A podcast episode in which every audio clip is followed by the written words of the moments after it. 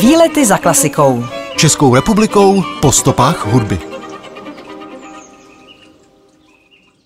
Státní zámek Sichrov se nachází ve stejnojmené obci v Libereckém kraji, 16 kilometrů jižně od Liberce a 6 kilometrů severozápadně od Turnova. Je unikátním příkladem novogotického šlechtického sídla druhé poloviny 19. století. Zámek je od roku 1995 národní kulturní památkou a kromě zámecké budovy s původním mobiliářem k areálu patří i rozsáhlý zámecký park. V areálu zámku se natáčely například pohádky Zlatovláska a Nesmrtelná teta, německo-americký snímek Na západní frontě klid či filmová adaptace českého poetického dramatu Radus a Mahulena Julia Zejera.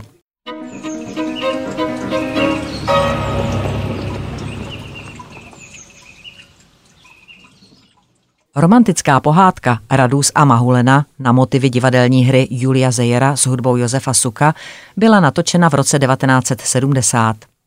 Básník a prozaik Julius Zeyer se v příběhu výrazně přiklonil k domácí mytické a pohádkové látce a tehdy 23-letý Josef Suk, čerstvě zamilovaný do své budoucí ženy Otylky, vytvořil v tomto svém třináctém opusu dílo plné vroucí melodiky i dramatického napětí. Filmové pojetí režiséra a scénáristy Petra Weigla v hlavních rolích s Magdou Vášáriovou a Janem Třískou pak dotvořilo Raduze a Mahulenu v ojediněle působící celek. Premiéra filmu byla uvedena v československé televizi na nový rok 1971. České pohádkové poetické drama Radus a Mahulena Julia Zejera vzniklo na motivy slovenské lidové pohádky, jejíž námět je ovšem patrně starší a celosvětově rozšířený. Vyskytuje se i u indického básníka Kálidásy v eposu Šakuntala a do češtiny toto dílo přebásnil František Hrubín pod názvem Stracený prsten. Pohádky s podobným námětem pak lze najít i v díle bratří Grimů. Zejerova hra vznikla roku 1896, Premiéru měla roku 1898 v Národním divadle v Praze a v tom samém roce vyšla hra knižně. Magurský princ a mladý kralevic Radus při lovu na bílého jelena nechtěně zabloudí do cizího království, panství krále Tatranského. Jelena dostihne a zabije. Cestou zpět do svého království je ovšem zajat zdejším králem Stojmírem a královnou Runou. Seznámí se s jejich dcerami, zejména pak s mladou, hezkou, něžnou a laskavou princeznou Mahulenou. Oba se do sebe zamilují. Když se však královna Runa dozví o mahulenině lásce k Radúzovi, nechá mladíka přikovat na orlí skálu. Mahulena Raduze osvobodí, ale při společném útěku jsou královnou přistiženi. Ta nad nimi pronese hroznou kledbu, která dojde naplnění po Radúzově návratu do jeho království. Radůz totiž na Mahulenu zapomene a zlomená Mahulena touží zemřít. Při svém truchlení se promění v topol, u něhož pak nešťastný Radůz tráví veškerý svůj čas, protože aniž ví proč, jen tam se cítí dobře. Jeho matka Niole začne na strom žárlit a rozhodne se jej porazit. Jakmile však do něj zatne sekeru, kouzlo je zlomeno. Strom se opět promění v mahulenu a Radúzovi se vrátí paměť. Jejich lásce tak už nic nestojí v cestě. Ve Weiglově filmu Radus a Mahulena se objevuje slovenský Spišský hrad, který představuje hrad, na němž žila Mahulena. Radůzův domov jsou exteriéry českých hradů Rábí a Kost a dále se natáčelo v zámeckých parcích ve Valeči a Sichrově. Scénickou hudbu k Zejerově dramatické pohádce Radus a Mahulena skomponoval český skladatel Josef Suk v roce 1898 a o rok později na její motivy složil pro koncertní provádění čtyřvětou svitu se názvem Pohádka.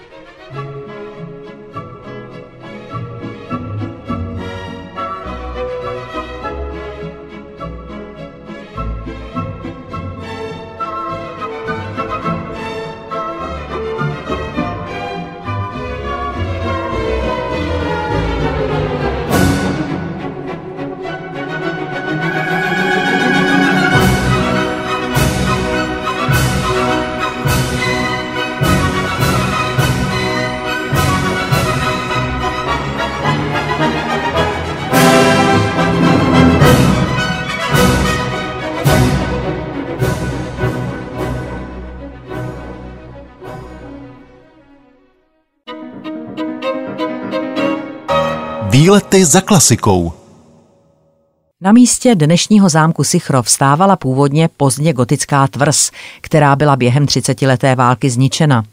V letech 1690 až 93 na jejím místě tehdejší majitelé Sichrova, Lamotové z Frintropy, postavili dvoupatrový barokní zámek. Ten roku 1820 koupila původem francouzská knížecí rodina Rohanů a Sichrov se stal jedním z jejich hlavních sídel. Protože však starý barokní zámek nesplňoval jejich nároky na reprezentaci a pohodlné bydlení, nechal její kníže Karel Allen Gabriel Rohan ve 20. letech 19. století rozšířit ve stylu pozdního klasicismu. V letech 1847 až 62 nechal udělat další přestavbu zámeckých budov ve stylu romantické gotiky kníže Kamil Filip Josef Idesbald Rohan – a v závětí byly novogoticky upraveny i veškeré zámecké interiéry. Přestavba proběhla podle plánů Josefa Pruvota a neopakovatelný ráz vtiskl Sichrovu řezbář Petr Bušek, který během řady let zhotovil ve své dílně dřevěné obložení stěn a stropů řady zámeckých salonů, stejně jako téměř veškerý nábytek. Ve 20. letech 20. století došlo k modernizaci ve stylu funkcionalismu, při kterém bylo odstraněno mnoho ze zastarale zdobného vybavení. Byly odstraněny některé buškovy řezby z interiérů a z exteriérů novogotické arkýře. V této době bylo také odstraněno omítané zdivo na věžích a nahrazeno lomovým zdivem. Poslední majitel z rodu Rohanů, Allen Rohan, ve 30. letech 20. století přijal německé občanství a tak byl po druhé světové válce majetek Rohanů československým státem skonfiskován. Od roku 1950 byl zámek postupně zpřístupňován veřejnosti. Od roku 1995 je zámek národní kulturní památkou. Rekonstrukce, které započaly v 90. letech, směřují k navrácení podoby zámku z druhé poloviny 19. století. V roce 1998 měl Sichrov po zámku Konopiště druhý největší sbírkový fond v Česku, zahrnující 48 750 evidovaných předmětů, které byly jak z původního vybavení, tak ze svozů. Vedle toho zde bylo evidováno 7209 knih. Některé součásti původního mobiliáře Sichrova se bohužel dohledat nepodařilo, ale dochována zůstala například kolekce francouzské portrétní malby, takzvaná Rohanská portrétní galerie, která je největší sbírkou francouzského portrétního malířství ve střední Evropě a čítá 243 portrétů členů rohanského rodu, zpřízněných rodů i členů francouzské královské dynastie Bourbonů, včetně portrétů králů Ludvíka 13., 14. i 15. Velkoryse jsou zde zastoupena i díla malířů 19. století. Na zámku je též řada významných sochařských děl, sbírka leptaného a malovaného českého skla 18. a 19. století i míšeňského porcelánu. Zámek obklopuje anglický park o rozloze 23 hektarů, Vznikl zejména zásluhou knížete Kamila a je rozložen na třech osách vycházejících ze zámku. Tato kompozice, přetrvávající od klasicistní přestavby, se nazývá Pat Dua, tedy husí nožka. Hlavní centrální osa je průhledová a zakončena stavbou oranžérie. Druhá osa, z pohledu od zámku pravá, je zároveň příjezdovou cestou, která je lemována alejí pyramidálních dubů, přecházejících v Lipovou álej, známou jako Rohanka do volné krajiny, s průhledem na Jenišovický kostel svatého Jiří. Levá severovýchodní osa prochází romantickou zříceninou nazývanou Arturův hrad, jenž byl postaven někdy v první polovině 19. století a odkud se otvírá pohled na louky Mohelského údolí. Mezi další stavby v parku patří vyhlídka korunního prince Rudolfa, umístěná na severním okraji parku, který spadá do údolí říčky Mohelky, čímž se odkrývá průhled až k Ještědu a Jizerským horám. V parku jsou také dva objekty navozující rustikální atmosféru, dřevěná chaloupka ve švýcarském stylu, takzvaný Bauernhaus a holubník. Dále je tu i vodárenská věž, pět bazénů a čínské jezírko s mostkem.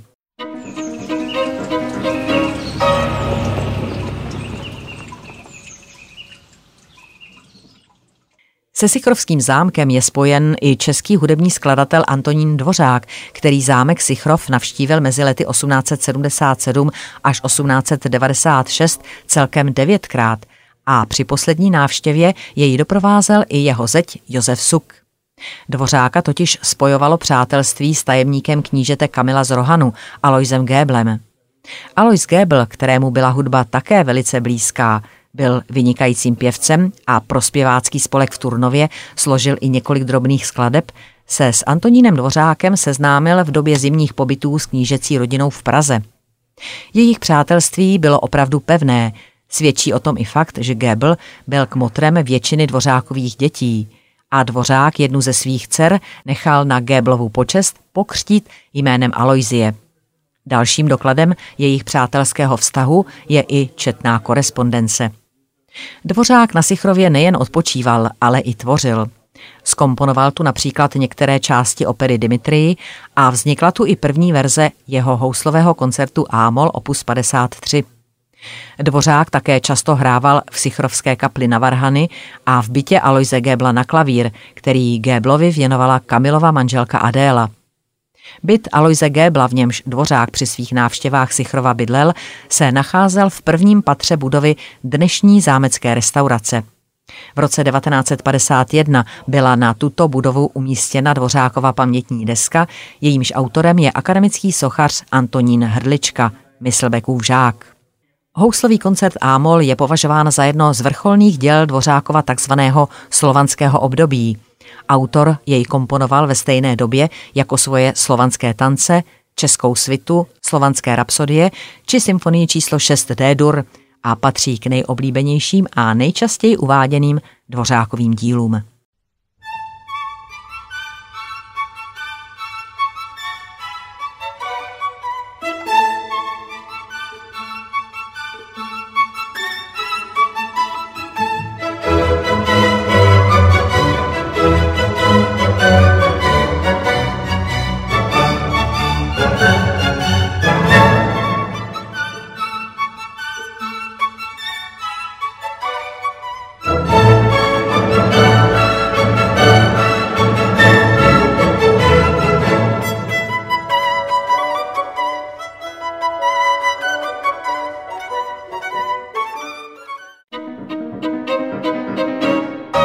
Výlety za klasikou.